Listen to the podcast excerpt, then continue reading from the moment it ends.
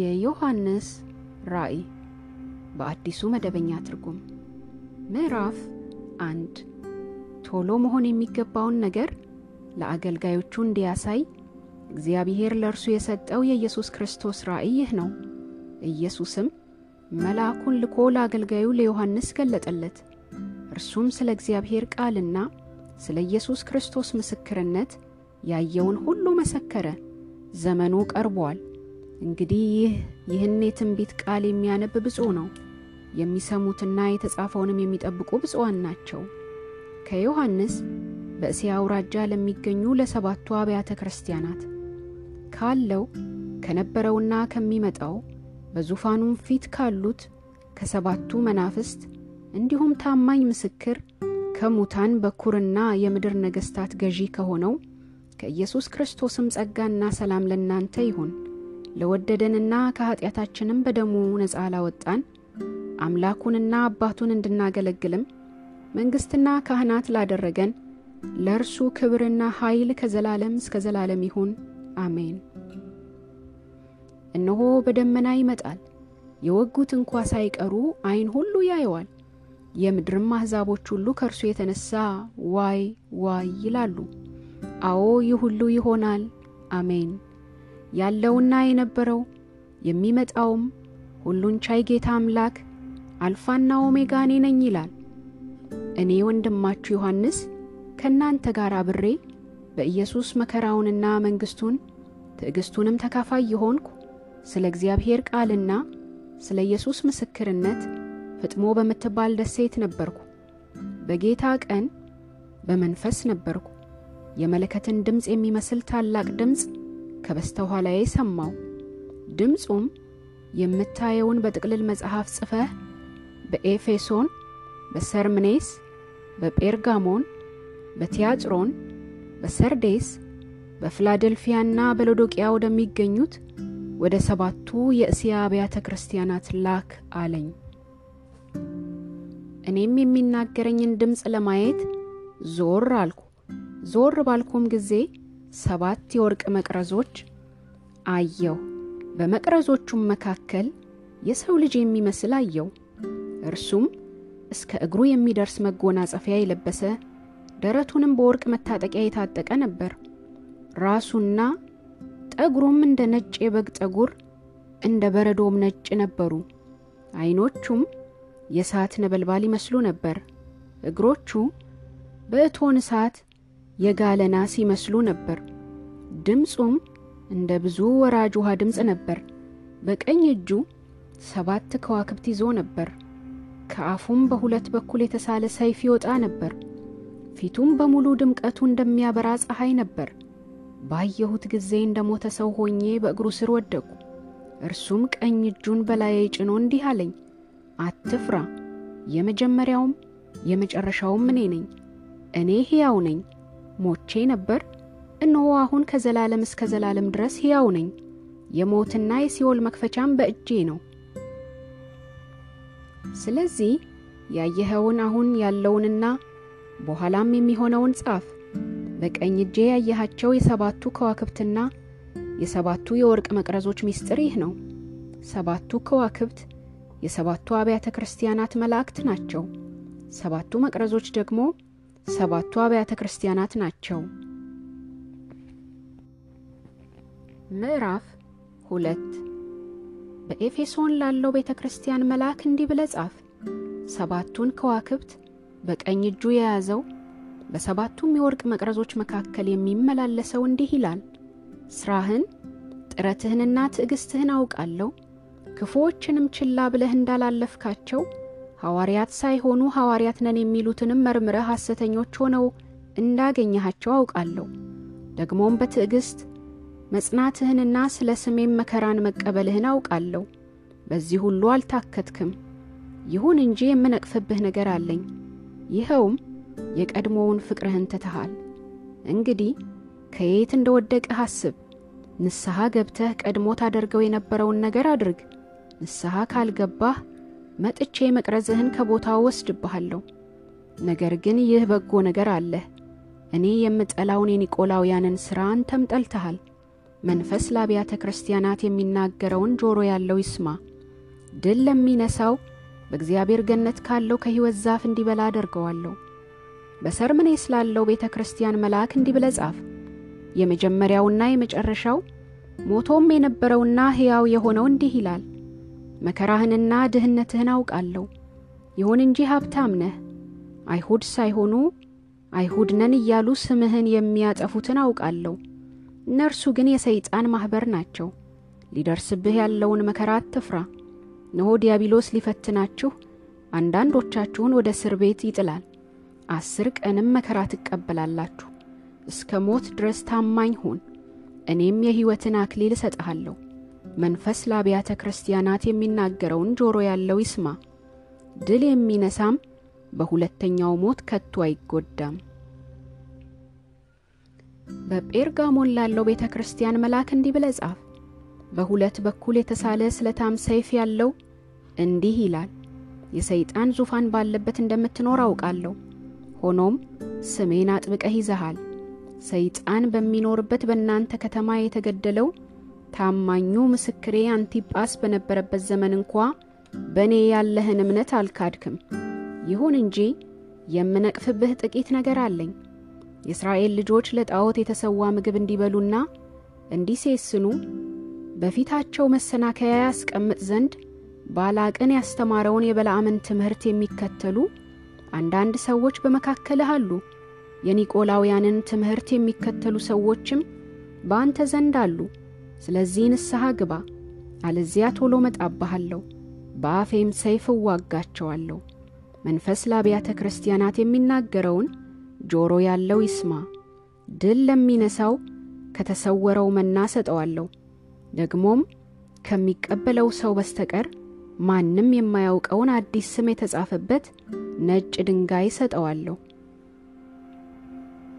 በቲያጥሮን ላለው ቤተ ክርስቲያን መልአክ እንዲህ ብለህ ጻፍ። እንደ እሳት ነበልባል የሆኑ ዐይኖችና በእሳት ቀልጦ የነጠረ ናስ የሚመስሉ እግሮች ያሉት የእግዚአብሔር ልጅ እንዲህ ይላል፣ ሥራህን፣ ፍቅርህን፣ እምነትህን፣ አገልግሎትህንና ትዕግሥትህን አውቃለሁ። ደግሞም ከመጀመሪያው ሥራህ ይልቅ ያሁኑ እንደሚበልጥ አውቃለሁ። ይሁን እንጂ የምነቅፍብህ ነገር አለኝ። ነቢይ ነኝ የምትለዋን ሴት ኤልዛቤልን ችላ ብለሃታል። እርሷ አገልጋዮቼ እንዲሴስኑና ለጣዖት የተሰዋ ምግብ እንዲበሉ በትምህርቷ ታስታቸዋለች።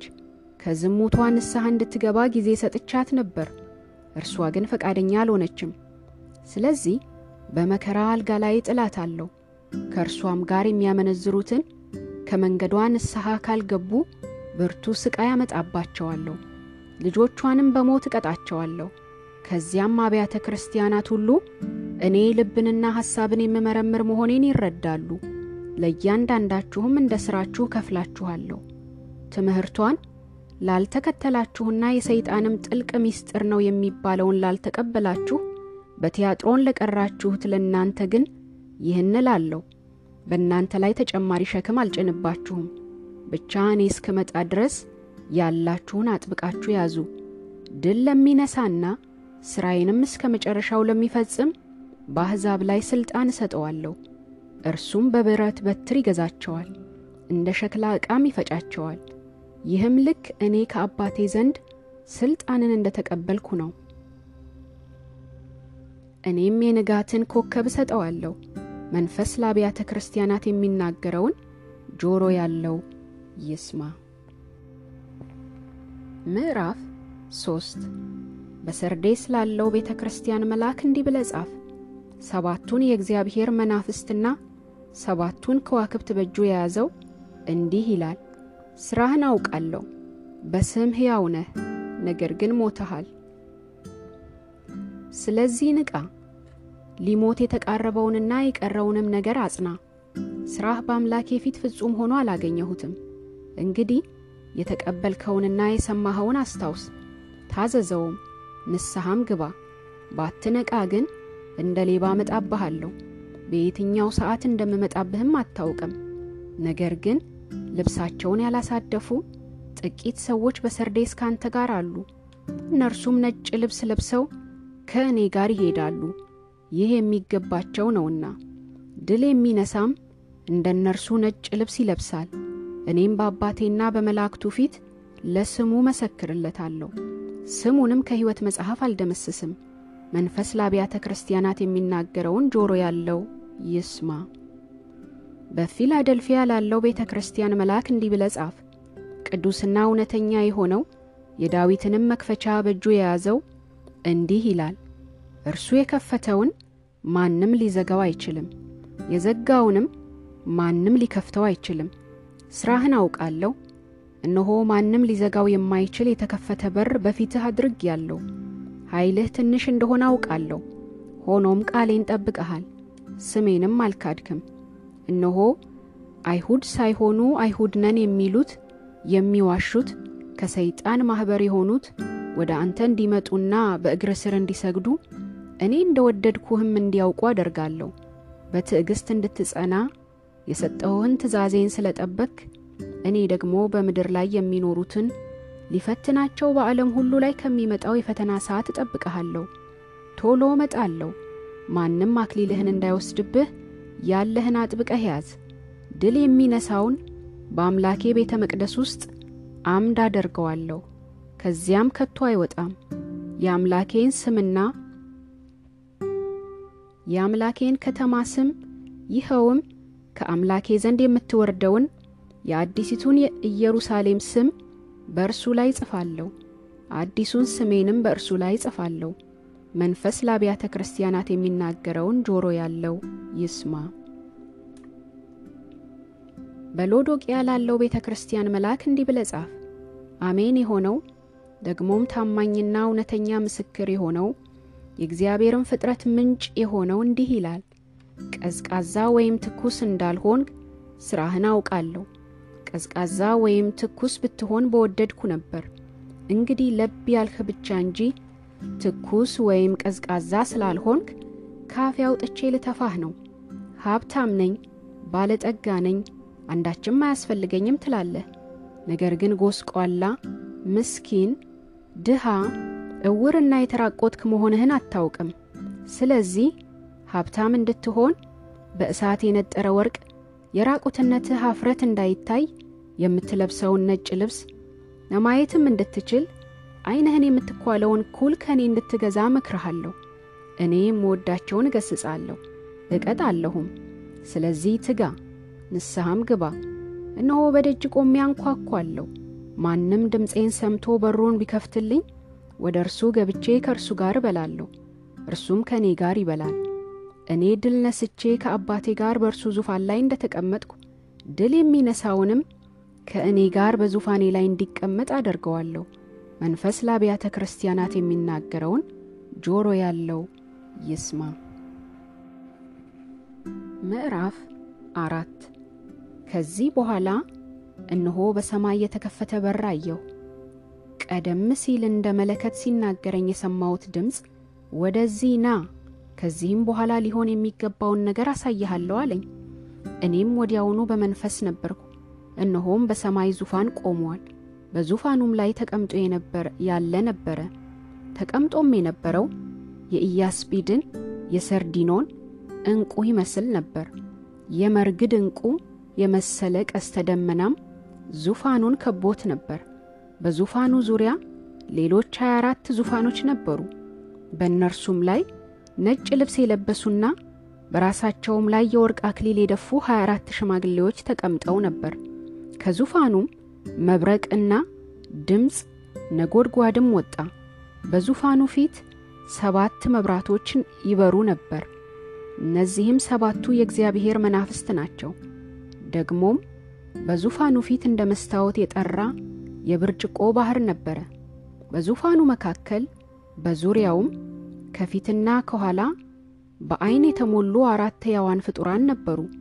የመጀመሪያው ሕያው ፍጡር አንበሳ፣ ሁለተኛው በሬ ይመስሉ ነበር። ሦስተኛው የሰው ፊት የሚመስል ፊት ነበረው። አራተኛው ደግሞ የሚበር ንስር ይመስል ነበር።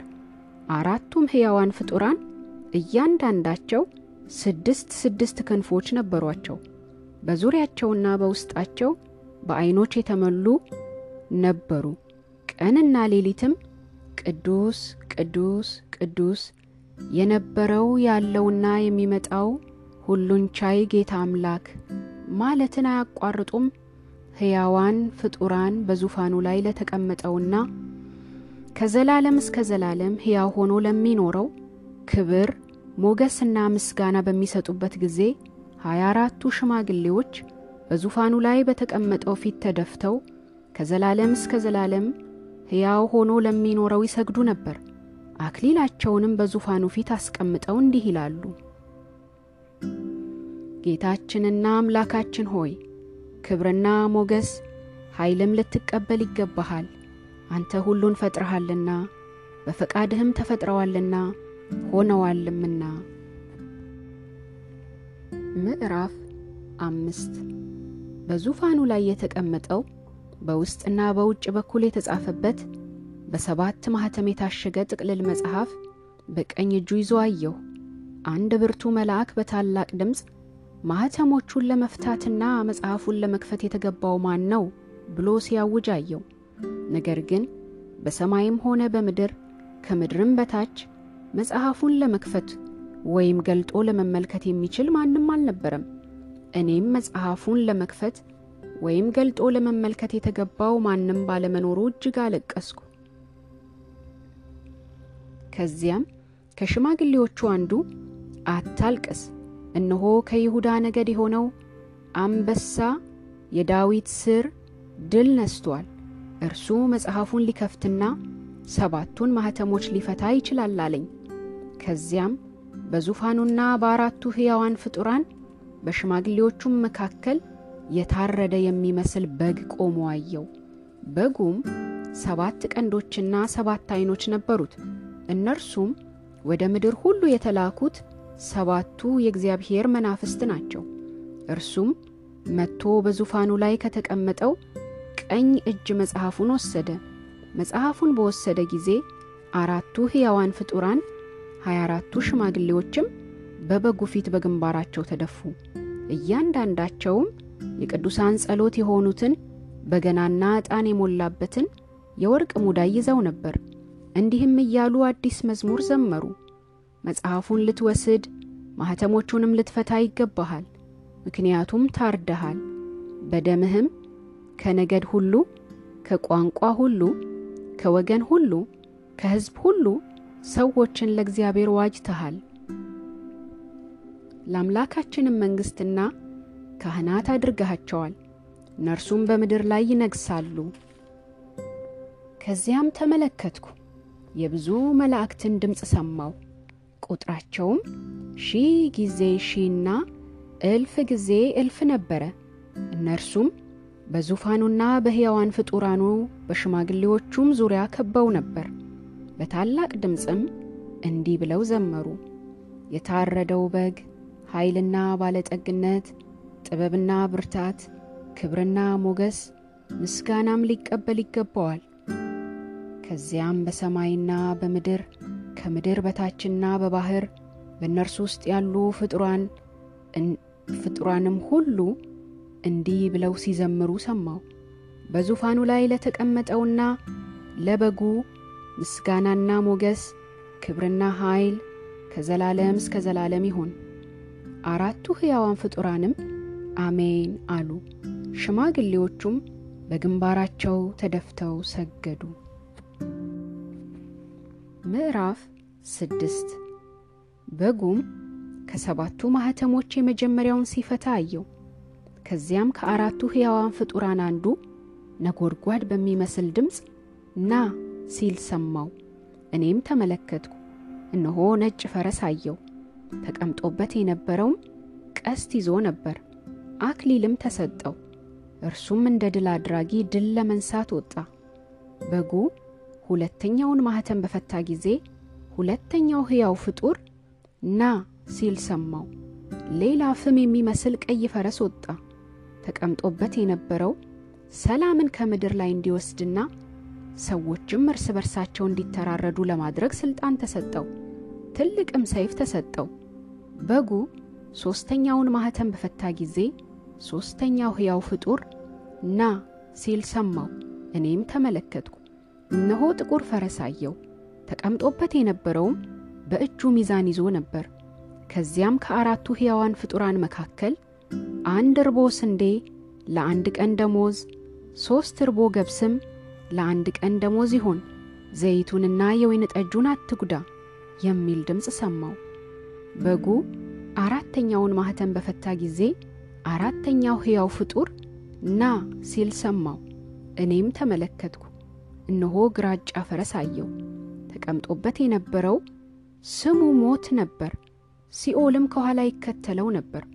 እነርሱም በሰይፍ በራብ በመቅሰፍትና በምድር አራዊት እንዲገድሉ በምድር አንድ አራተኛ ላይ ሥልጣን ተሰጣቸው። አምስተኛውን ማኅተም በፈታ ጊዜ ስለ እግዚአብሔር ቃልና ስለ ጠበቁት ምስክርነት የታረዱትን ሰዎች ነፍሶች ከመሠዊያው በታች አየው። እነርሱም በታላቅ ድምፅ ሁሉን የምትገዛ ቅዱስና እውነተኛ ጌታ ሆይ እስከ መቼ አትፈርድም? እስከ መቼስ ደማችንን በምድር በሚኖሩት ላይ አትበቀልም? አሉ። ከዚያም ለእያንዳንዳቸው ነጭ ልብስ ተሰጣቸው። ወደፊት እንደ እነርሱ የሚገደሉ የአገልጋይ ባልንጀሮቻቸውና ወንድሞቻቸው ቁጥር እስኪሞላ ድረስ ጥቂት ጊዜ እንዲታገሱ ተነገራቸው። ስድስተኛውን ማኅተም ሲፈታ ተመለከትኩ። ታላቅ የምድር መናወጥ ሆነ። ፀሐይም እንደ ማቅ ጠቆረች፣ ጨረቃም በሙሉ እንደ ደም ቀላች። የበለስ ዛፍ በብርቱ ነፋስ ስትወዛወዝ ያልበሰለው ፍሬ ከእርሷ እንደሚረግፍ የሰማይ ከዋክብት ወደ ምድር ረገፉ። ሰማይ እንደ ጥቅልል መጽሐፍ ተጠቅልሎ አለፈ። ተራሮችና ደሴቶችም ሁሉ ከስፍራቸው ተወገዱ። ከዚህ በኋላ የምድር ነገሥታትና ገዢዎች፣ የጦር መኮንኖችና ሀብታሞች፣ ብርቱዎች፣ ባሮችና ጌቶች ሁሉ በዋሻዎችና በተራሮች አለት ውስጥ ተሸሸጉ። ተራሮችንና አለቶችንም በላያችን ውደቁ፣ በዙፋኑ ላይ ከተቀመጠው ፊት ከበጉም ቁጣ ሰውሩን፣ ታላቁ የቁጣቸው ቀን መጥቶአልና ማንስ ሊቆም ይችላል? አሏቸው። ምዕራፍ ሰባት ከዚህ በኋላ አራት መላእክት በአራቱ የምድር ማዕዘኖች ቆመው አየው። እነርሱም ነፋስ በምድር ወይም በባህር ወይም በማንኛውም ዛፍ ላይ እንዳይነፍስ አራቱን የምድር ነፋሶች ያዙ። ከዚያም የሕያው አምላክ ማኅተም ያለው ሌላ መልአክ ከምሥራቅ ሲመጣ አየው። እርሱም ምድርንና ባሕርን ለመጉዳት ሥልጣን የተሰጣቸውን አራቱን መላእክት በታላቅ ድምፅ እንዲህ አላቸው፣ በአምላካችን አገልጋዮች ግንባር ላይ ማኅተም እስከምናደርግባቸው ድረስ ምድርን ወይም ባሕርን ወይም ዛፎችን አትጉዱ። የታተሙትንም ቁጥር ሰማው። እነርሱም ከእስራኤል ነገዶች ሁሉ መቶ አርባ አራት ሺህ ነበሩ። ከይሁዳ ነገድ አስራ ሁለት ሺህ ከሮቤል ነገድ አስራ ሁለት ሺህ ከጋድ ነገድ አስራ ሁለት ሺህ ከአሴር ነገድ አስራ ሁለት ሺህ ከንፍታሌም ነገድ አስራ ሁለት ሺህ ከምናሴ ነገድ አስራ ሁለት ሺህ ከስምዖን ነገድ አስራ ሁለት ሺህ ከሌዊ ነገድ አስራ ሁለት ሺህ ከይሳኮር ነገድ አስራ ሁለት ሺህ ከዛብሎን ነገድ አስራ ሁለት ሺህ ከዮሴፍ ነገድ አስራ ሁለት ሺህ ከብንያም ነገድ አስራ ሁለት ሺህ ታተሙ።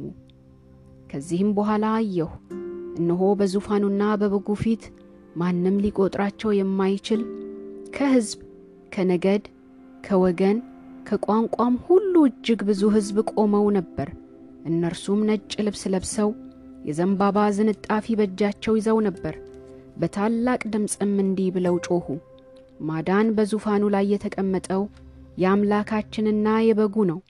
መላእክቱም ሁሉ በዙፋኑና በሽማግሌዎቹ በአራቱም ሕያዋን ፍጡራን ዙሪያ ቆመው ነበር።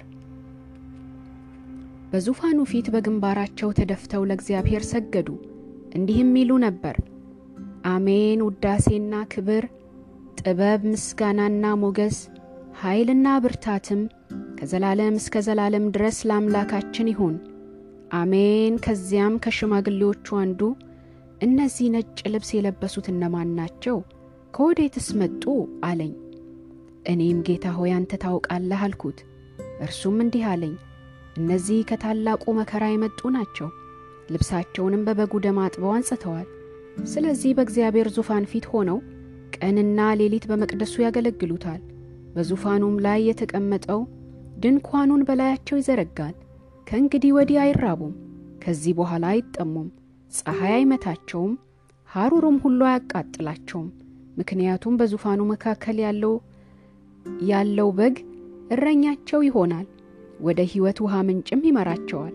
እግዚአብሔር እምባን ሁሉ ካይናቸው ያብሳል። ምዕራፍ ስምንት በጉ ሰባተኛውን ማኅተም በፈታ ጊዜ ግማሽ ሰዓት ያህል በሰማይ ዝምታ ሆነ። ከዚያም በእግዚአብሔር ፊት የሚቆሙትን ሰባቱን መላእክት አየው። ሰባት መለከትም ተሰጣቸው። ሌላም መልአክ የወርቅ ጥና ይዞ መጣና በመሠዊያው አጠገብ ቆመ። እርሱም በዙፋኑ ፊት ባለው የወርቅ መሠዊያ ላይ ከቅዱሳን ጸሎት ሁሉ ጋር እንዲያቀርበው ብዙ ዕጣን ተሰጠው። የዕጣኑም ጢስ ከቅዱሳኑ ጸሎት ጋር ከመልአኩ እጅ ወደ እግዚአብሔር ፊት ወጣ። መልአኩም ጥናውን ይዞ የመሠዊያውን እሳት ሞላበትና ወደ ምድር ወረወረው። ነጎድጓድ፣ ድምፅ፣ መብረቅና የምድር መናወጥ ሆነ። ከዚያም ሰባቱን መለከት የያዙት ሰባቱ መላእክት ለመንፋት ተዘጋጁ። የመጀመሪያው መልአክ መለከቱን ነፋ። ደም የተቀላቀለበት በረዶና እሳት ወደ ምድር ተጣለ። የምድር አንድ ሦስተኛ ተቃጠለ፣ የዛፎችም አንድ ሦስተኛ ተቃጠለ፣ የለመለመውም ሳር ሁሉ ተቃጠለ። ሁለተኛውም መልአክ መለከቱን ነፋ። ትልቅ ተራራ የሚመስል ነገር በእሳት እየተቀጣጠለ ወደ ባሕር ተጣለ። የባሕሩ አንድ ሦስተኛ ወደ ደም ተለወጠ።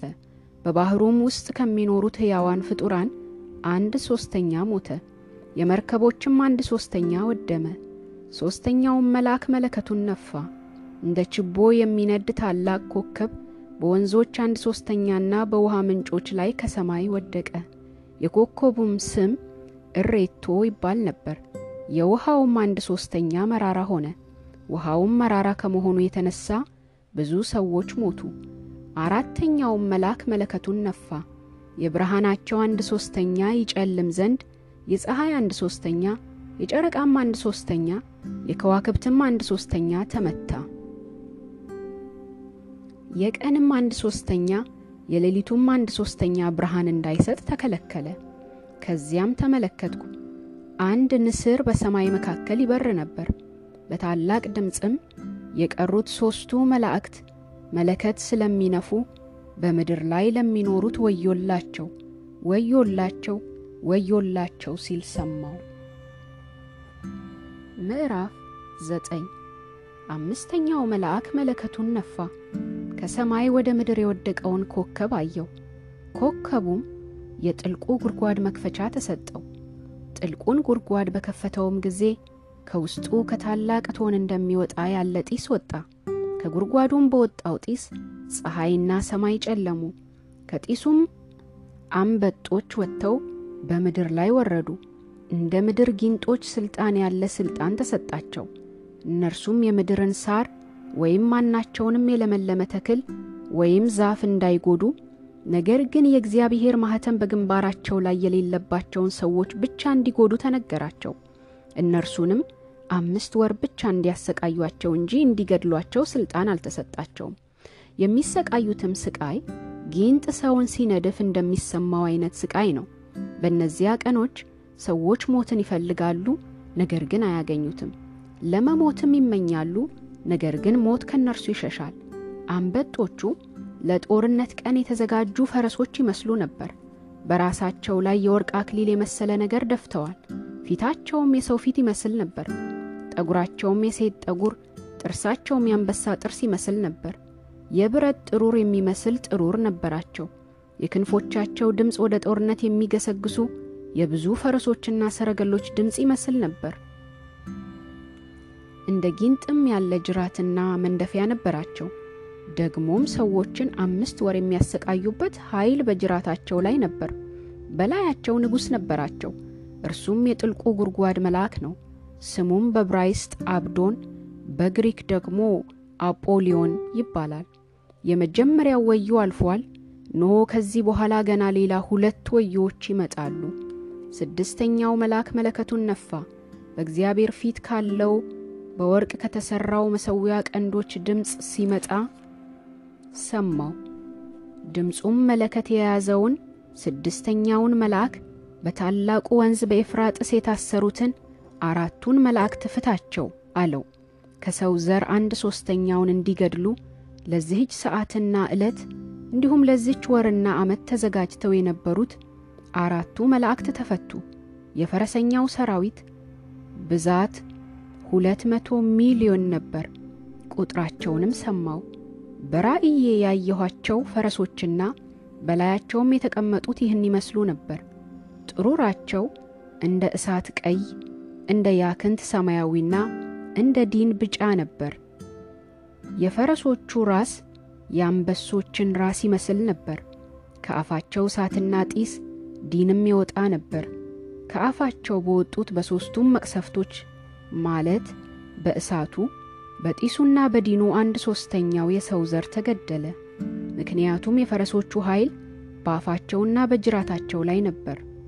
ጅራታቸውም እባብ ይመስል ነበር። ራስ ስላላቸው ጉዳት የሚያደርሱት በእርሱ ነበር።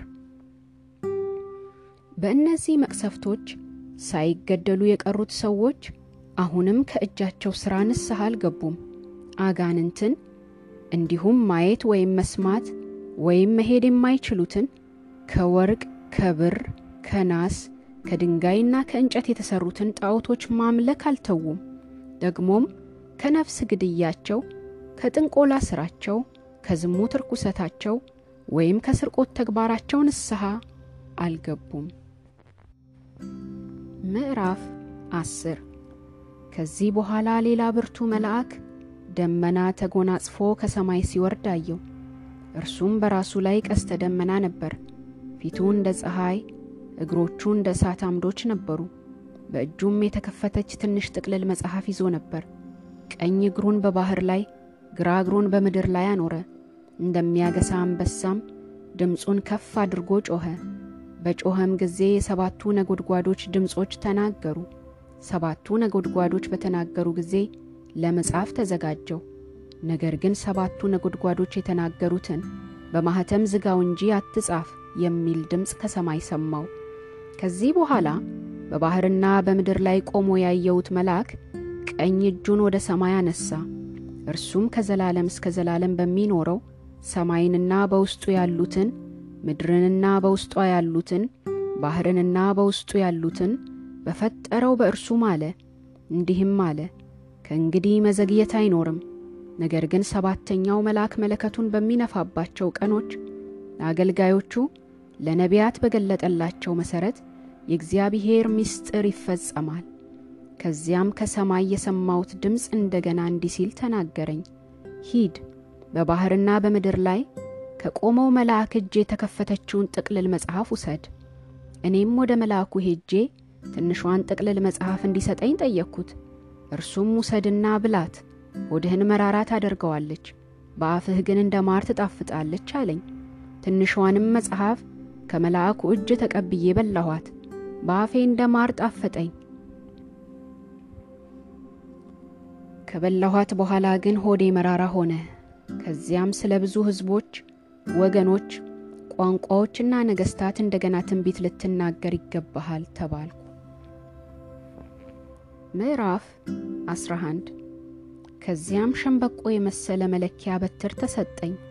እንዲህም ተባልኩ፣ ሄደህ የእግዚአብሔርን ቤተ መቅደስና መሠዊያውን ለካ፣ በዚያም የሚያመልኩትን ቁጠር። የውጭውን አደባባይ ግን ተወው፣ አትለካው፣ ለአሕዛብ የተሰጠ ነውና። እነርሱ የተቀደሰችውን ከተማ አርባ ሁለት ወር ይረግጧታል። ለሁለቱ ምስክሮቼ ኃይል እሰጣቸዋለሁ። እነርሱም ማቅ ለብሰው አንድ ሺ ሁለት መቶ ስልሳ ቀን ትንቢት ይናገራሉ። እነዚህም በምድር ጌታ ፊት የሚቆሙት ሁለቱ የወይራ ዛፎችና ሁለቱ መቅረዞች ናቸው። ማንም እነርሱን ሊጎዳ ቢፈልግ እሳት ካፋቸው ወጥቶ ጠላቶቻቸውን ያጠፋል። ሊጎዳቸው የሚፈልግ ሁሉ መሞት ያለበት በዚህ አይነት ነው። እነዚህ ሰዎች ትንቢት በሚናገሩባቸው ወራት ዝናብ እንዳይዘንብ ሰማይን ለመዝጋት ሥልጣን አላቸው። ደግሞም ውሃዎችን ወደ ደም ለመለወጥ በሚፈልጉበት ጊዜ ሁሉ ምድርን በማንኛውም መቅሰፍት ለመምታት ሥልጣን አላቸው።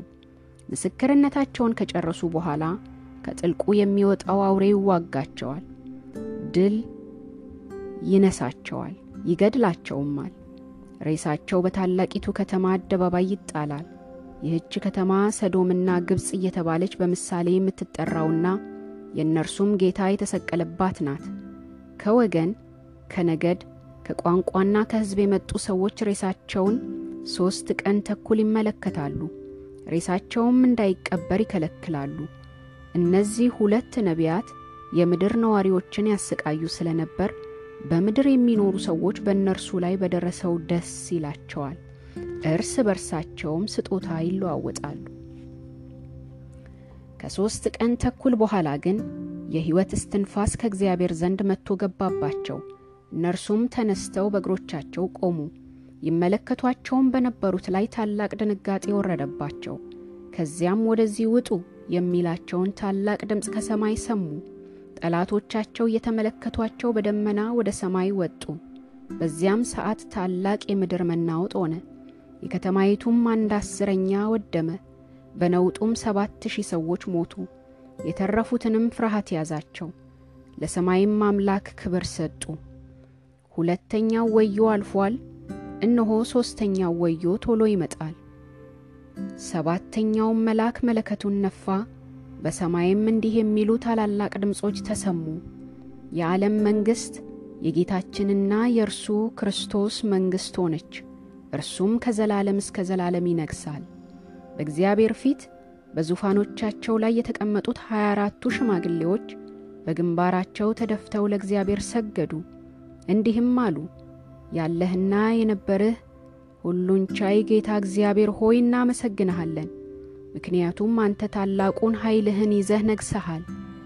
አሕዛብ ተቈጥተው ነበር፣ የአንተም ቁጣ መጣች። በሙታን ላይ የምትፈርድበት ለአገልጋዮችህ ለነቢያት ለቅዱሳንና ስምህን ለሚፈሩት ለታናናሾችና ለታላላቆች ዋጋቸውን የምትሰጥበት ምድርንም ያጠፏትን የምታጠፋበት ዘመን መጣ። ከዚያም በሰማይ ያለው የእግዚአብሔር ቤተ መቅደስ ተከፈተ። በመቅደስም ውስጥ የኪዳኑ ታቦት ታየ። መብረቅ፣ ድምፅ፣ ነጎድጓድ፣ የምድር መናወጥና ታላቅም በረዶ ሆነ።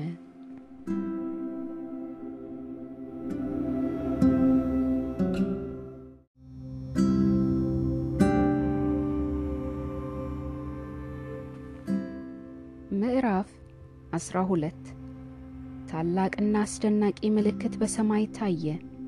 ፀሐይን የለበሰች ጨረቃን ከእግሮቿ በታች የረገጠችና በራሷም ላይ አስራ ሁለት ከዋክብት ያሉት አክሊል የደፋች አንዲት ሴት ታየች። እርሷም ነፍሰ ጡር ነበረች። ልትወልድ ስትል ምጥ ይዟት ተጨንቃ ጮኸች። ከዚያም ሌላ ምልክት በሰማይ ታየ። እነሆ ሰባት ራሶችና አስር ቀንዶች የነበሩት በራሶቹም ላይ ሰባት አክሊል የደፋ ታላቅ ቀይ ዘንዶ ታየ። ጅራቱ የከዋክብትን አንድ ሦስተኛ ከሰማይ ስቦ ወደ ምድር ጣላቸው። እርሷም በወለደች ጊዜ ልጇን ለመዋጥ ፈልጎ ዘንዶ ልትወልድ በተቃረበችው ሴት ፊት ቆመ። ሕዝቦችን ሁሉ በብረት በትር የሚገዛውን ወንድ ልጅ ወለደች። ልጇም ወደ እግዚአብሔር ወደ ዙፋኑ ተነጠቀ። ሴቲቱም አንድ ሺህ ሁለት መቶ ስልሳ ቀን ክብካቤ እንዲደረግላት እግዚአብሔር ወዳዘጋጀላት ስፍራ ወደ በረሃ ሸሸች። በሰማይም ጦርነት ሆነ። ሚካኤልና መላእክቱ ከዘንዶ ጋር ተዋጉ።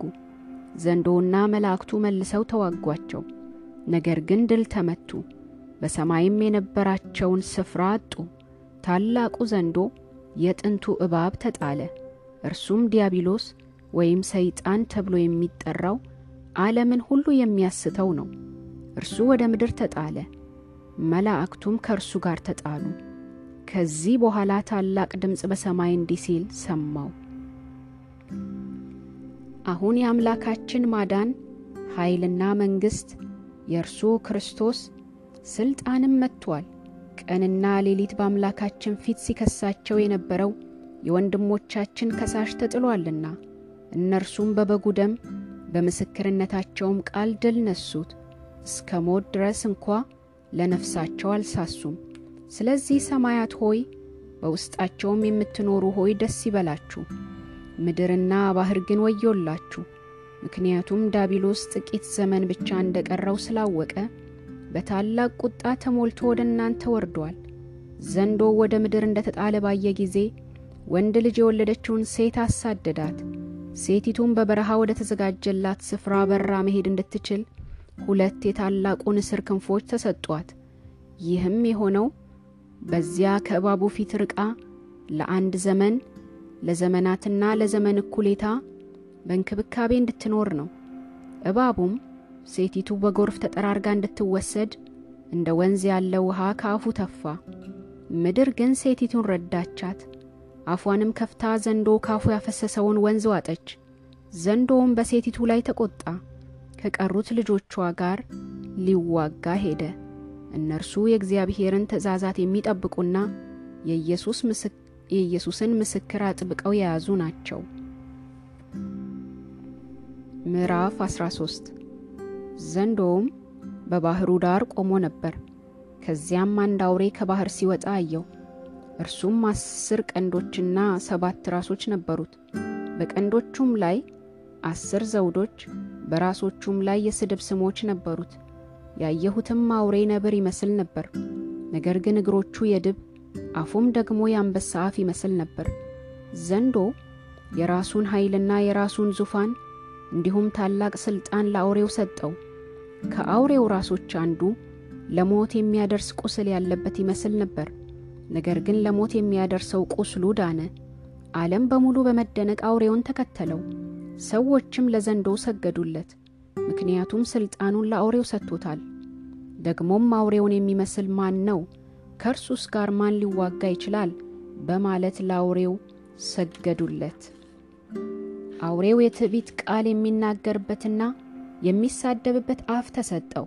አርባ ሁለት ወር በሥልጣን እንዲሠራም ተፈቀደለት። እርሱም እግዚአብሔርን ለመሳደብ እንዲሁም ስሙንና ማደሪያውን በሰማይም የሚኖሩትን ለመሳደብ አፉን ከፈተ። ቅዱሳኑን እንዲዋጋና ድልም እንዲነሳቸው ኃይል ተሰጠው። በነገድ በወገን በቋንቋና በሕዝብም ሁሉ ላይ ሥልጣን ተሰጠው። ዓለም ከተፈጠረ ጀምሮ በታረደው በግ የሕይወት መጽሐፍ ላይ ስሞቻቸው ያልተጻፈ የምድር ሰዎች ሁሉ ለአውሬው ይሰግዳሉ። ጆሮ ያለው ቢኖር ይስማ። ማንም የሚማረክ ቢኖር እርሱ ይማረካል። ማንም በሰይፍ የሚገድል ቢኖር እርሱ በሰይፍ ይገደላል። ይህም የቅዱሳን ትዕግሥትና እምነት የሚታየው በዚህ እንደሆነ ያስገነዝባል። ከዛም ሌላ አውሬ ከምድር ሲወጣ አየው። እርሱም እንደ በግ ሁለት ቀንዶች ነበሩት፣ ነገር ግን እንደ ዘንዶ ይናገር ነበር። በመጀመሪያው አውሬ ስም በሙሉ ሥልጣን ይሠራ ነበር። ምድርና በእርሷም የሚኖሩ ሁሉ ለሞት ከሚያደርሰው ቁስል የዳነውን የመጀመሪያውን አውሬ እንዲያመልኩ አደረገ። በሰዎቹም ፊት እሳት ከሰማይ ወደ ምድር እስኪያወርድ ድረስ ታላላቅ ምልክቶችን አደረገ። በመጀመሪያው አውሬ ስም ምልክቶችን እንዲያደርግ ሥልጣን ስለተሰጠው በምድር የሚኖሩ ሰዎችን አሳተ። በሰይፍ ቆስሎ ለነበረው ነገር ግን በሕይወት ለሚኖረው አውሬ ምስል እንዲያቆሙም አዘዛቸው። ደግሞም የመጀመሪያው አውሬ ምስል መናገር እንዲችል ለምስሉ እስትንፋስ ለመስጠትና ለዚህም ምስል የማይሰግዱ ሁሉ እንዲገደሉ ለማድረግ ሥልጣን ተሰጠው። እንዲሁም ታናናሾችና ታላላቆች፣ ሀብታሞችና ድሆች፣ ጌቶችና ባሮች ሁሉ በቀኝ እጃቸው ወይም በግንባራቸው ላይ ምልክት እንዲቀበሉ አስገደዳቸው። ይህም የሆነው የአውሬው ምልክት ይኸውም ስሙ ወይም የስሙ ቁጥር የሌለው ማንም ሰው ለመግዛትም ሆነ ለመሸጥ እንዳይችል ነው። ይህ ጥበብ ይጠይቃል። አእምሮ ያለው ማንኛውም ሰው የአውሬውን ቁጥር ያስላው፣ ምክንያቱም ቁጥሩ የሰው ቁጥር ነው። ቁጥሩ 666 ነው። ምዕራፍ 14 ከዚህ በኋላ አየሁ፣ እነሆ በጉ በጽዮን ተራራ ላይ ቆሞ ነበር።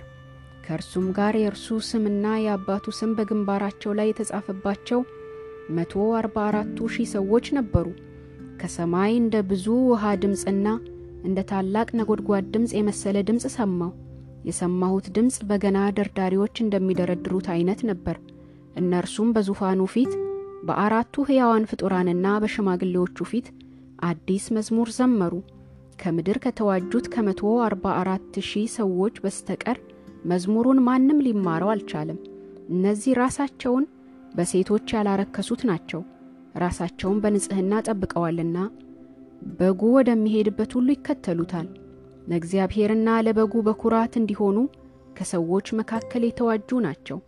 በአፋቸው ምንም አይነት ውሸት አልተገኘም፣ ነቀፋም የለባቸውም። ከዚያም ሌላ መልአክ በሰማይ መካከል ሲበር አየው።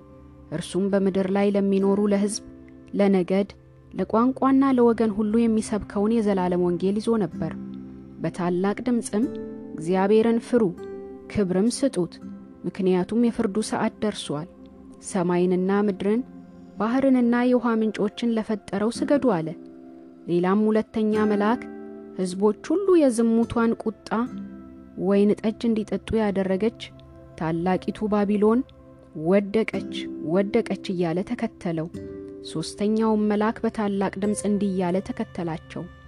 ማንም ለአውሬውና ለምስሉ የሚሰግድ ምልክቱንም በግንባሩ ወይም በእጁ ላይ የሚቀበል ቢኖር እርሱ ደግሞ ምንም ነገር ሳይቀላቀልበት በቁጣው ጽዋ ውስጥ የተሞላውን የእግዚአብሔርን ቁጣ ወይን ጠጅ ይጠጣል። በቅዱሳን መላእክትና በበጉ ፊትም በእሳትና በዲን ይሰቃያል። የስቃያቸውም ጢስ ከዘላለም እስከ ዘላለም ወደ ላይ ይወጣል። ለአውሬውና ለምስሉ የሚሰግዱ ወይም የስሙንም ምልክት የሚቀበሉ ሁሉ ቀንና ሌሊት ረፍት የላቸውም። የእግዚአብሔርን ትእዛዛት የሚጠብቁና ለኢየሱስም ታማኝ ሆነው በትዕግሥት የሚጸኑ ቅዱሳን የሚታወቁት በዚህ ነው። ከዚያም ከእንግዲህ ወዲህ በጌታ ሆነው የሚሞቱ ብፁዓን ናቸው ብለ ጻፍ የሚል ድምፅ ከሰማይ ሰማው። መንፈስም አዎ ስራቸው ስለሚከተላቸው ከድካማቸው ያርፋሉ ይላል። አየሁም፣ እነሆ በፊቴ ነጭ ደመና ነበረ። በደመናውም ላይ የሰውን ልጅ የሚመስል ተቀምጦ ነበር። እርሱም በራሱ ላይ የወርቅ አክሊል ደፍቶ በእጁም ስለታም ማጭድ ይዞ ነበር። ሌላም መልአክ ከመቅደሱ ወጥቶ በደመናው ላይ ለተቀመጠው የአጨዳው ሰዓት ስለደረሰ ማጭድህን ይዘህ እጨድ፣ የምድር መከር ደርሷል ሲል በታላቅ ድምፅ ጮኸ። ስለዚህ በደመናው ላይ የተቀመጠው ማጭዱን ወደ ምድር ሰደደ፣ ምድርም ታጨደች። ሌላም መልአክ ከሰማይ ካለው መቅደስ ወጣ። እርሱም እንዲሁ ስለታም ማጭድ ነበረው። በእሳት ላይ ሥልጣን ያለው ሌላ መልአክ ከመሠዊያው ወጥቶ ስለታም ማጭድ የያዘውን ዘለላው ስለበሰለ ስለታም ማጭድህን ያዝና በምድር ላይ ያሉትን የወይን ዘለላዎች ሰብስብ ሲል በታላቅ ድምፅ ጮኸ። መልአኩም ማጭዱን ወደ ምድር ሰደደ፣ ምድርን የወይን ዘለላዎች ሰብስቦ ወደ ታላቁ ወደ እግዚአብሔር የቁጣ የወይን መጭመቂያ ጣላቸው። ወይኑም ከከተማው ውጪ በወይን መጭመቂያ ውስጥ ተረገጠ። ከፍታው እስከ ፈረስ ልጓም የሚደርስ ርዝመቱ 300 ኪሎ ሜትር ያህል ደም ከመጭመቂያው ወጣ። ምዕራፍ 15 ሌላም ታላቅና አስደናቂ ምልክት በሰማይ አየው። የመጨረሻዎቹን ሰባት መቅሰፍቶች የያዙ ሰባት መላእክት አየው። የመጨረሻ የተባሉትም የእግዚአብሔር ቁጣ የሚፈጸመው በእርሱ በመሆኑ ነው። ከእሳት ጋር የተቀላቀለ የብርጭቆ ባሕር የሚመስል አየው። በባሕሩም አጠገብ አውሬውን ምስሉንና የስሙን ቁጥር ድል የነሱትን ቆመው አየው። እነርሱም ከእግዚአብሔር የተሰጣቸውን በገና ይዘው የእግዚአብሔር ባሪያ የሆነውን የሙሴን መዝሙርና የበጉን መዝሙር እንዲያሉ ይዘምሩ ነበር። ሁሉን ቻይ ጌታ አምላክ ሆይ ሥራ ታላቅና አስደናቂ ነው። የዘመናት ንጉሥ ሆይ መንገድህ ጽድቅና እውነት ነው። ጌታ ሆይ አንተን የማይፈራ ስምህን የማያከብርስ ማን ነው? አንተ ብቻ ቅዱስ ነህና የጽድቅ ሥራህ ስለ ተገለጠ ሕዝቦች ሁሉ ይመጣሉ፣ በፊትህም ይሰግዳሉ። ከዚህ በኋላም አየሁ በሰማይ ያለው ቤተ መቅደስ ይኸውም የምስክሩ ድንኳን ተከፍቶ ነበር። ሰባቱን መቅሰፍቶች የያዙት ሰባቱ መላእክት ከቤተ መቅደሱ ወጡ። እነርሱም ከተልባ እግር የተሠራ ንጹሕ የሚያበራ ልብስ ለብሰው ደረታቸውንም በወርቅ መታጠቂያ ታጥቀው ነበር። ከዚያም ከአራቱ ሕያዋን ፍጡራን አንዱ ከዘላለም እስከ ዘላለም በሚኖረው አምላክ ቁጣ የተሞሉትን ሰባት የወርቅ ጽዋዎች ለሰባቱ መላእክት ሰጣቸው። ቤተ መቅደሱም ከእግዚአብሔር ክብር ከኃይሉም በወጣው ጢስ ተሞላ። የሰባቱ መላእክት ሰባት መቅሰፍቶች እስኪፈጸሙ ድረስ ማንም ወደ ቤተ መቅደሱ መግባት አልቻለም። ምዕራፍ 16 ከዚያም ለሰባቱ መላእክት ሂዱ፣ ሰባቱን የእግዚአብሔር ቁጣ ጽዋዎች በምድር ላይ አፍስሱ የሚል ታላቅ ድምፅ ከቤተ መቅደሱ ሰማው። የመጀመሪያው መልአክ ሄዶ ጽዋውን በምድር ላይ አፈሰሰ። የአውሬውን ምልክት በተቀበሉትና ለምስሉም በሰገዱት ሰዎች ላይ ክፉኛ የሚያሰቃይ ቁስል ወጣባቸው። ሁለተኛው መልአክ ጽዋውን በባሕር ላይ አፈሰሰ። ባሕሩም እንደ ሞተ ሰው ደም ሆነ። በባሕሩ ውስጥ የሚኖሩ ሕይወት ያላቸው ነገሮች ሁሉ ሞቱ። ሦስተኛው መልአክ ጽዋውን በወንዞችና በውሃ ምንጮች ላይ አፈሰሰ። እነርሱም ደም ሆኑ። ከዚያም በውሆች ላይ ሥልጣን ያለው መልአክ እንዲህ ሲል ሰማው። ያለህና የነበርህ ቅዱሱ ሆይ እንዲህ ስለ ፈረድህ አንተ ጻድቅ ነህ። የቅዱሳንንና የነቢያትን ደም ስላፈሰሱ አንተም ደግሞ ደም እንዲጠጡ አደረግካቸው። ይህ የሚገባቸው ነውና። እንዲሁም ከመሠዊያው እንዲህ የሚል ድምፅ ሰማው። አዎን ሁሉን ቻይ ጌታ አምላክ ሆይ ፍርድህ እውነትና ጽድቅ ነው። አራተኛውም መልአክ ጽዋውን በፀሐይ ላይ አፈሰሰ። ፀሐይም ሰዎችን በእሳት እንድታቃጥል ኃይል ተሰጣት። እነርሱም በታላቅ ሐሩር ተቃጠሉ። በእነዚህም መቅሰፍቶች ላይ ሥልጣን ያለውን የእግዚአብሔርን ስም ተሳደቡ እንጂ ንስሐ አልገቡም፣ ክብርም አልሰጡትም። አምስተኛውም መልአክ ጽዋውን በአውሬው ዙፋን ላይ አፈሰሰ። የአውሬውም መንግሥት በጨለማ ተዋጠ። ሰዎችም ከስቃያቸው የተነሳ ምላሳቸውን ያኝኩ ነበር። ደግሞም ከስቃያቸውና ከቁስላቸው የተነሳ የሰማይን አምላክ ተሳደቡ እንጂ ከሥራቸው ንስሐ አልገቡም። ስድስተኛውም መልአክ ጽዋውን በታላቁ ወንዝ በኤፍራጥስ ላይ አፈሰሰ። ከምሥራቅ ለሚመጡ ነገሥታት መንገድ እንዲዘጋጅላቸው የወንዙ ውሃ ደረቀ። ከዚያም ከዘንዶ አፍ ከአውሬው አፍና ከሐሰተኛው ነቢይ አፍ እንቁራሪት የሚመስሉ ሦስት ርኩሳን መናፍስ ሲወጡ አየው። እነርሱም ምልክቶች የሚያደርጉ የአጋንንት መናፍስት ናቸው። ሁሉን በሚችል አምላክ ታላቅ ቀን ለሚሆነው ጦርነት እንዲሰበስቧቸው ወደ ዓለም ሁሉ ነገሥታት ይሄዳሉ። እነሆ እንደ ሌባ እመጣለሁ። ራቁቱን እንዳይሆን ኀፍረቱም እንዳይታይ ነቅቶ ልብሱን የሚጠብቅ ሰው ብፁዕ ነው።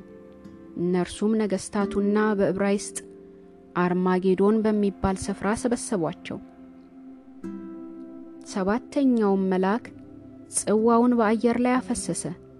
በቤተ መቅደስ ውስጥ ካለው ዙፋን ተፈጸመ የሚል ታላቅ ድምፅ ወጣ።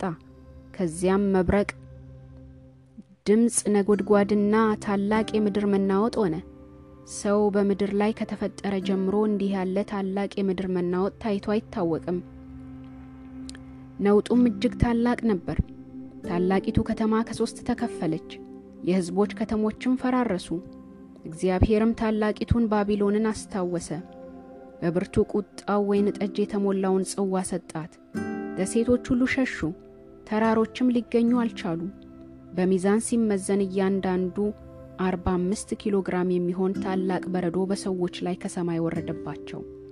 መቅሰፍቱ እጅግ አሰቃቂ ስለነበር ሰዎቹ ከበረዶ መቅሰፍት የተነሳ እግዚአብሔርን ተሳደቡ። ምዕራፍ 17 ሰባቱን ጽዋዎች ከያዙት ከሰባቱ መላእክት አንዱ መጥቶ እንዲህ አለኝ፣ ና በብዙ ውኆች ላይ የተቀመጠችውን የታላቂቱን አመንዝራ ፍርድ አሳይሃለሁ። የምድር ነገሥታት ከእርሷ ጋር አመነዘሩ፣ የምድር ነዋሪዎችም በዝሙቷ የወይን ጠጅ ሰከሩ። ቀጥሎም መልአኩ በመንፈስ ወደ በረሃ ወሰደኝ። በዚያም አንዲት ሴት በስድብ ስሞች በተሞላ ሰባት ራሶችና አስር ቀንዶች ባሉት ቀይ አውሬ ላይ ተቀምጣ አየው። ሴቲቱም ሐምራዊና ቀይ ልብስ ተጎናጽፋ ነበር።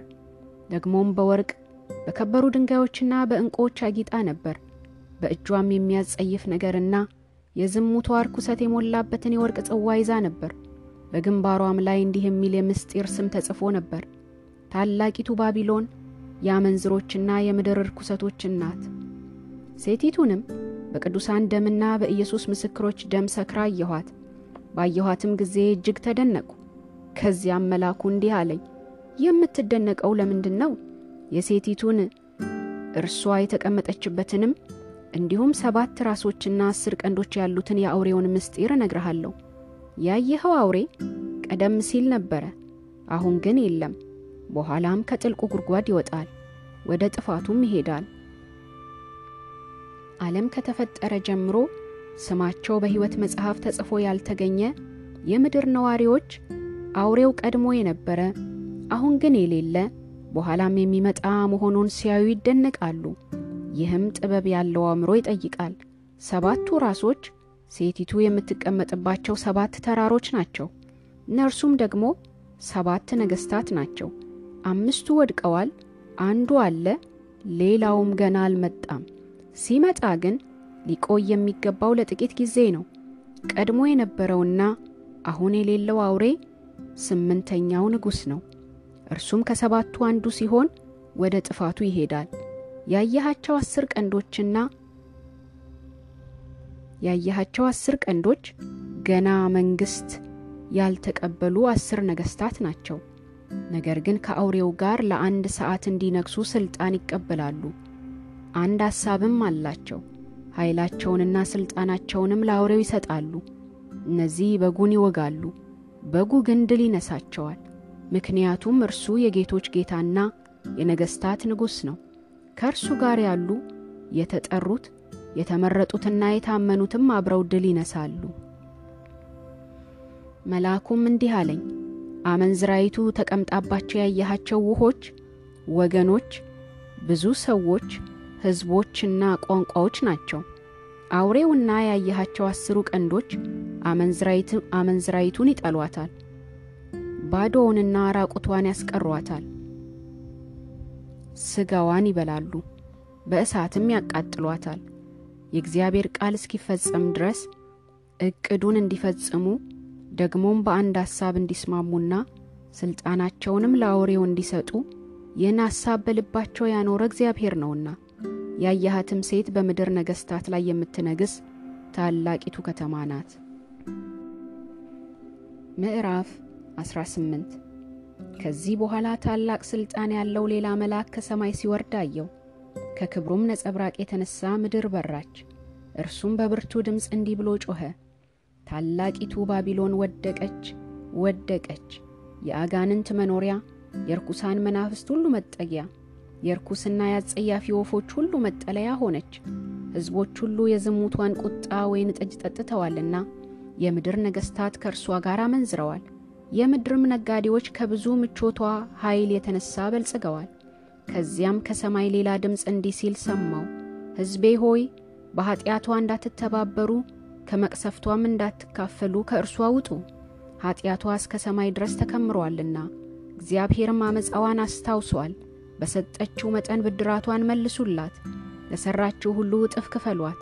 በቀላቀለችውም ጽዋ እጥፍ አድርጋችሁ ቀላቅሉባት። ለራሷ ክብርና ምቾት የሰጠችውን ያህል ስቃይና ሐዘን ስጧት። በልቧም እንዲህ እያለች ትመካለች፣ እንደ ንግሥት ተቀምጫለሁ፣ መበለትም አይደለሁም፣ ከቶም አላዝንም። ስለዚህ መቅሰፍቶቿ በአንድ ቀን ይመጡባታል፣ ሞት ሐዘንና ራብ ይሆኑባታል። የሚፈርድባት ጌታ እግዚአብሔር ብርቱ ስለሆነ በእሳት ትቃጠላለች። ከእርሷ ጋር ያመነዘሩና በምቾት የኖሩ የምድር ነገሥታት እርሷ ስትቃጠል የሚወጣውን ጢስ ሲያዩ ስለ እርሷ ያለቅሳሉ ያዝናሉም። ስቃይዋንም በመፍራት በሩቅ ቆመው እንዲህ ይላሉ፣ አንቺ ታላቂቱ ከተማ ወዮልሽ፣ ወዮልሽ! አንቺ ባቢሎን ብርቱይቱ ከተማ ፍርድሽ በአንድ ሰዓት ውስጥ መጥቷል።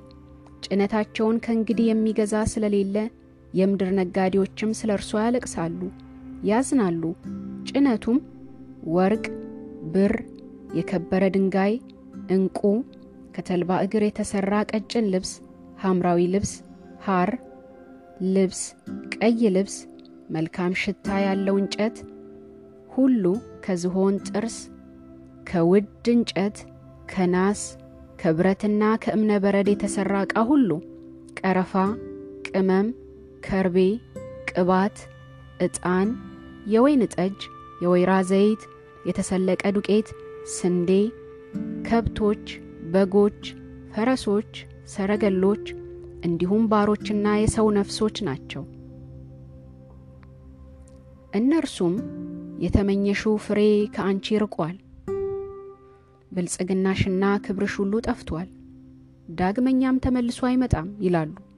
እነዚህን ነገሮች በመሸጥ በእርሷ የበለጸጉ ነጋዴዎች ስቃይዋን ፈርተው በሩቅ ይቆማሉ። እነርሱም ያለቅሳሉ ያዝናሉም። ድምፃቸውንም ከፍ አድርገው እንዲህ ይላሉ፣ ቀጭን የተልባ እግር፣ ሐምራዊና ቀይ ልብስ የለበሰች በወርቅ በከበረ ድንጋይና በዕንቁም ያጌጠች ታላቂቱ ከተማ ወዮላት ወዮላት! ያ ሁሉ ሀብት በአንድ ሰዓት ውስጥ ጠፋ። የመርከብ አዛዦች ሁሉ፣ በመርከብ የሚጓዙ መንገደኞች ሁሉ፣ የመርከብ ሠራተኞችና ኑሯቸውን በባሕር ላይ የመሠረቱ ሁሉ በሩቅ ይቆማሉ። እርሷ ስትቃጠል የሚወጣውን ጢስ ሲያዩ እንደዚች ያለ ታላቅ ከተማ ከቶ የት አለ እያሉ ይጮኻሉ። በራሳቸውም ላይ አቧራ ነስንሰው እያለቀሱና እያዘኑ እንዲህ ብለው ጮኹ። በባሕር ላይ መርከቦች ያላቸው ሁሉ በእርሷም ሀብት የበለጸጉ ለታላቂቱ ከተማ ወዮላት ወዮላት! በአንድ ሰዓት ውስጥ ጠፍታለች። ሰማይ ሆይ በእርሷ ላይ ሐሴት አድርግ፣ ቅዱሳን ሐዋርያትና ነቢያትም ሐሴት አድርጉ። በእናንተ ላይ ባደረሰችው ነገር እግዚአብሔር ፈርዶባታልና። ከዚያም አንድ ብርቱ መልአክ ትልቅ የወፍጮ ድንጋይ የሚመስል ድንጋይ አንስቶ ወደ ባሕር ወረወረው፣ እንዲህም አለ ታላቂቱ ከተማ ባቢሎን እንዲህ ባለ ኃይል ትወረወራለች፣ ተመልሳም አትገኝም። የበገና ደርዳሪዎችና የሙዚቀኞች ድምፅ፣ የዋሽንትና የመለከት ነፊዎች ድምፅ ዳግመኛ ባንቺ ውስጥ አይሰማም። የእጅ ጥበብ ባለሙያ ዳግመኛ ባንቺ ውስጥ አይገኝም። የወፍጮ ድምፅም ዳግመኛ ባንቺ ውስጥ አይሰማም። የመብራት ብርሃን ዳግመኛ ባንቺ ውስጥ አይበራም። የሙሽራውና የሙሽራይቱ ድምፅ ዳግመኛ ባንቺ ውስጥ አይሰማም። ነጋዴዎችሽ የዓለም ታላላቅ ሰዎች ነበሩ። በአስማትሽም ሕዝቦች ሁሉ ስተዋል። በእርሷም ውስጥ የነቢያትና የቅዱሳን በምድርም የተገደሉት ሁሉ ደም ተገኘ። ምዕራፍ 19 ከዚህ በኋላ የብዙ ሰዎች ድምፅ የሚመስል ታላቅ ድምፅ በሰማይ እንዲህ ሲል ሰማው። ሃሌሉያ! ማዳን ክብርና ኃይል የአምላካችን ነው፣ ፍርዱ እውነትና ጽድቅ ነውና በዝሙቷ ምድርን ያረከሰችውን ታላቂቱን አመንዝራ ፈርዶባታል። ስለ አገልጋዮቹም ደም ተበቅሏታል።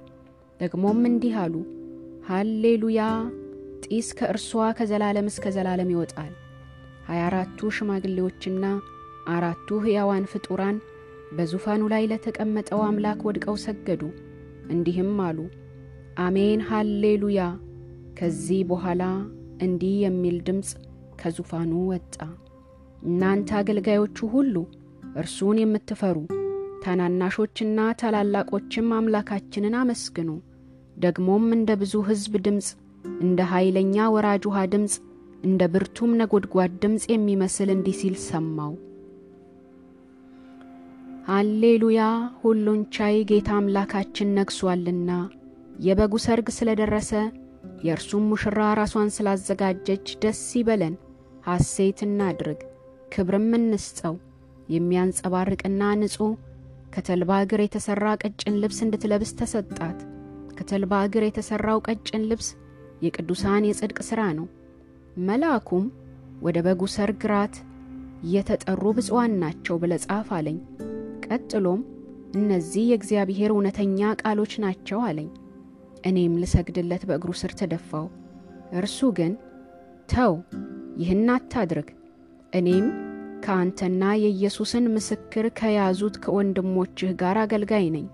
ለእግዚአብሔር ስገድ፣ የኢየሱስ ምስክር የትንቢት መንፈስ ነውና አለኝ።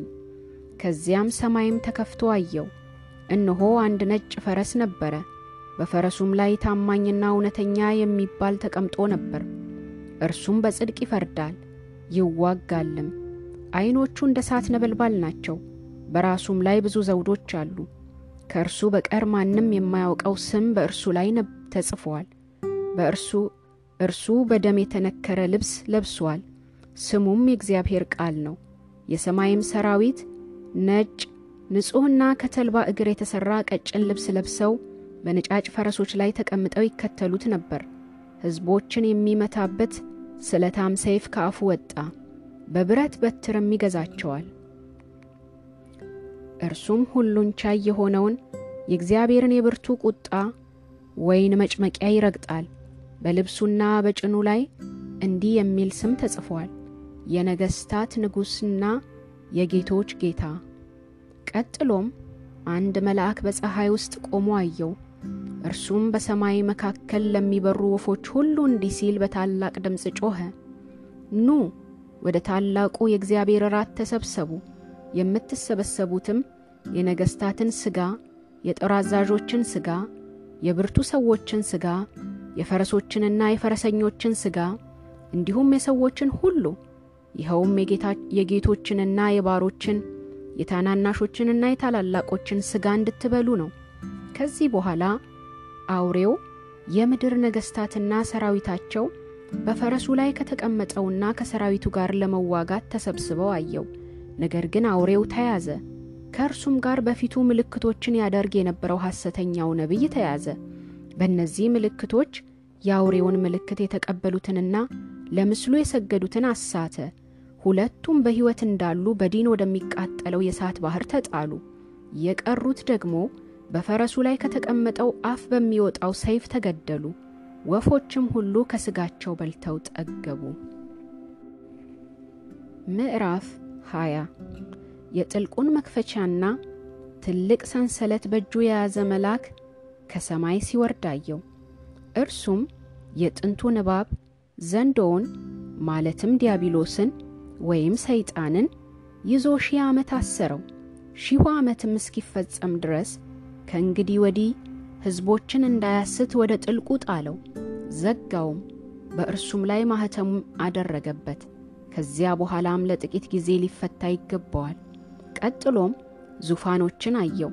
በዙፋኖችም ላይ ለመፍረድ ሥልጣን የተሰጣቸው ሰዎች ተቀምጠው ነበር።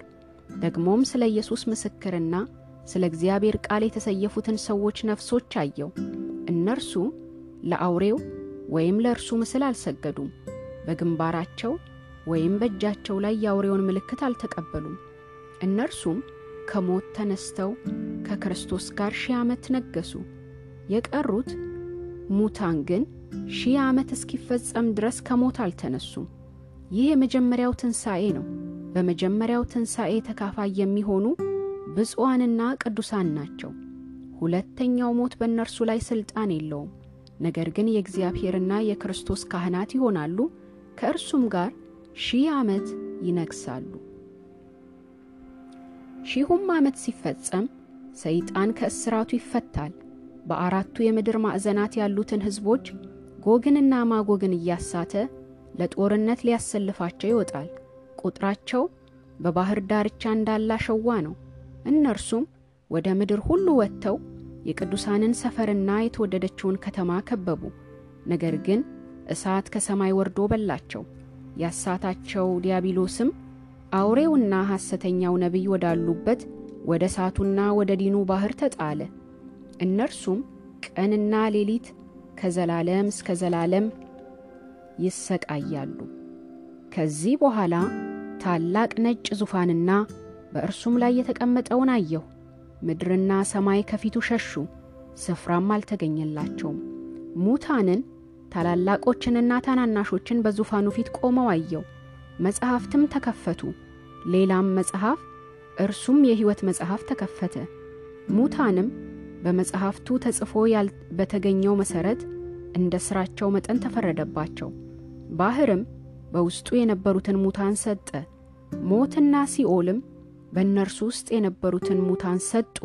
እያንዳንዱም እንደ ሥራው መጠን ተፈረደበት። ከዚያም በኋላ ሞትና ሲኦል ወደ እሳት ባሕር ተጣሉ። የእሳቱ ባሕር ሁለተኛው ሞት ነው። ስሙ በሕይወት መጽሐፍ ተጽፎ ያልተገኘ ሁሉ ወደ እሳት ባሕር ተጣለ። ምዕራፍ 21 ከዚህ በኋላ አዲስ ሰማይና አዲስ ምድር አየው። የመጀመሪያው ሰማይና የመጀመሪያይቱ ምድር አልፈዋልና፣ ባሕርም ከእንግዲህ ወዲህ አይኖርም።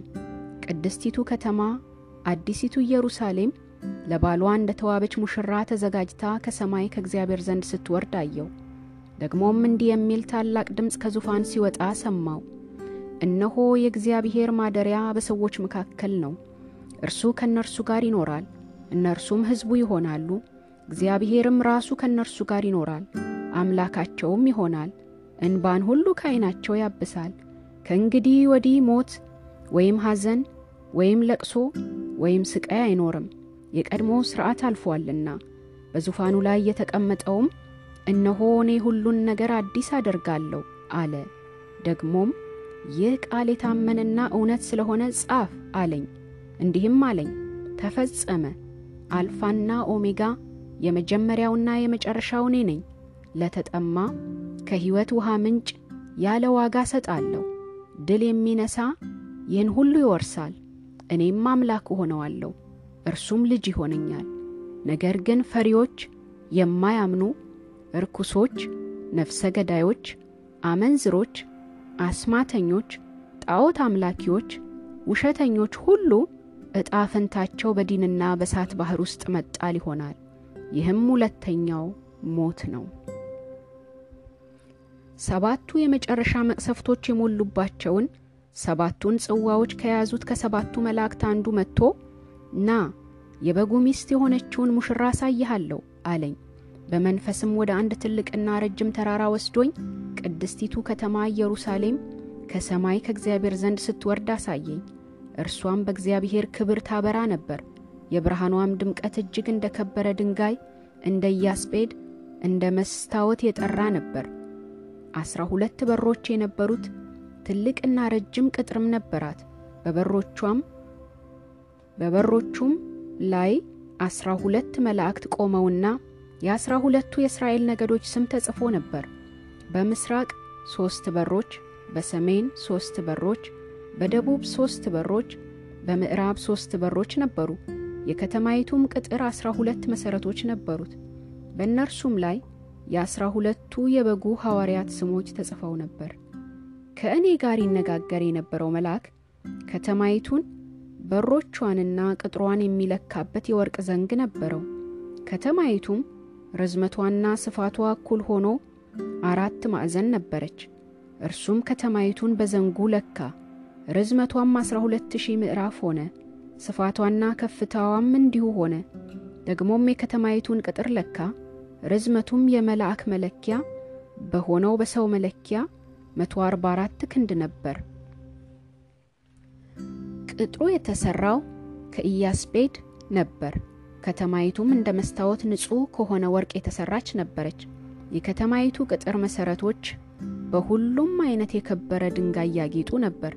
የመጀመሪያው መሠረት ኢያስጲድ፣ ሁለተኛው ሰንፔር፣ ሦስተኛው ኬልቄዶን፣ አራተኛው መረግድ፣ አምስተኛው ሰርዶንክስ፣ ስድስተኛው ሰርዲዮን፣ ሰባተኛው ክርስቲሎቤ፣ ስምንተኛው ቢረሌ፣ ዘጠነኛው ወራውሬ፣ አስረኛው ክርስፕራስስ፣ አስራ አንደኛው ያክንት፣ አስራ ሁለተኛው አሜቴስጢኖስ ነበር።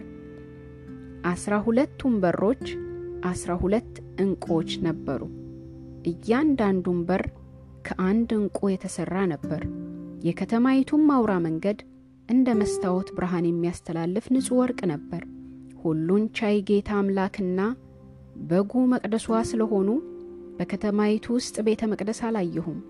የእግዚአብሔር ክብር ብርሃን ስለሚሰጣትና በጉም መብራቷ ስለሆነ ከተማዋ ፀሐይ ወይም ጨረቃ እንዲያበሩላት አያስፈልጋትም። ሕዝቦች በብርሃኗ ይመላለሳሉ፣ የምድር ነገሥታትም ክብራቸውን ወደ እርሷ ያመጣሉ። በዚያ ሌሊት ስለሌለ በሮቿ በየትኛውም ቀን አይዘጉም። የሕዝቦች ግርማና ክብር ወደ እርሷ ይገባሉ። በበጉ የሕይወት መጽሐፍ ከተጻፉት በስተቀር ጸያፍ ነገር ሁሉ ርኩሰትና ውሸትንም የሚያደርጉ ከቶ ወደ እርሷ አይገባም።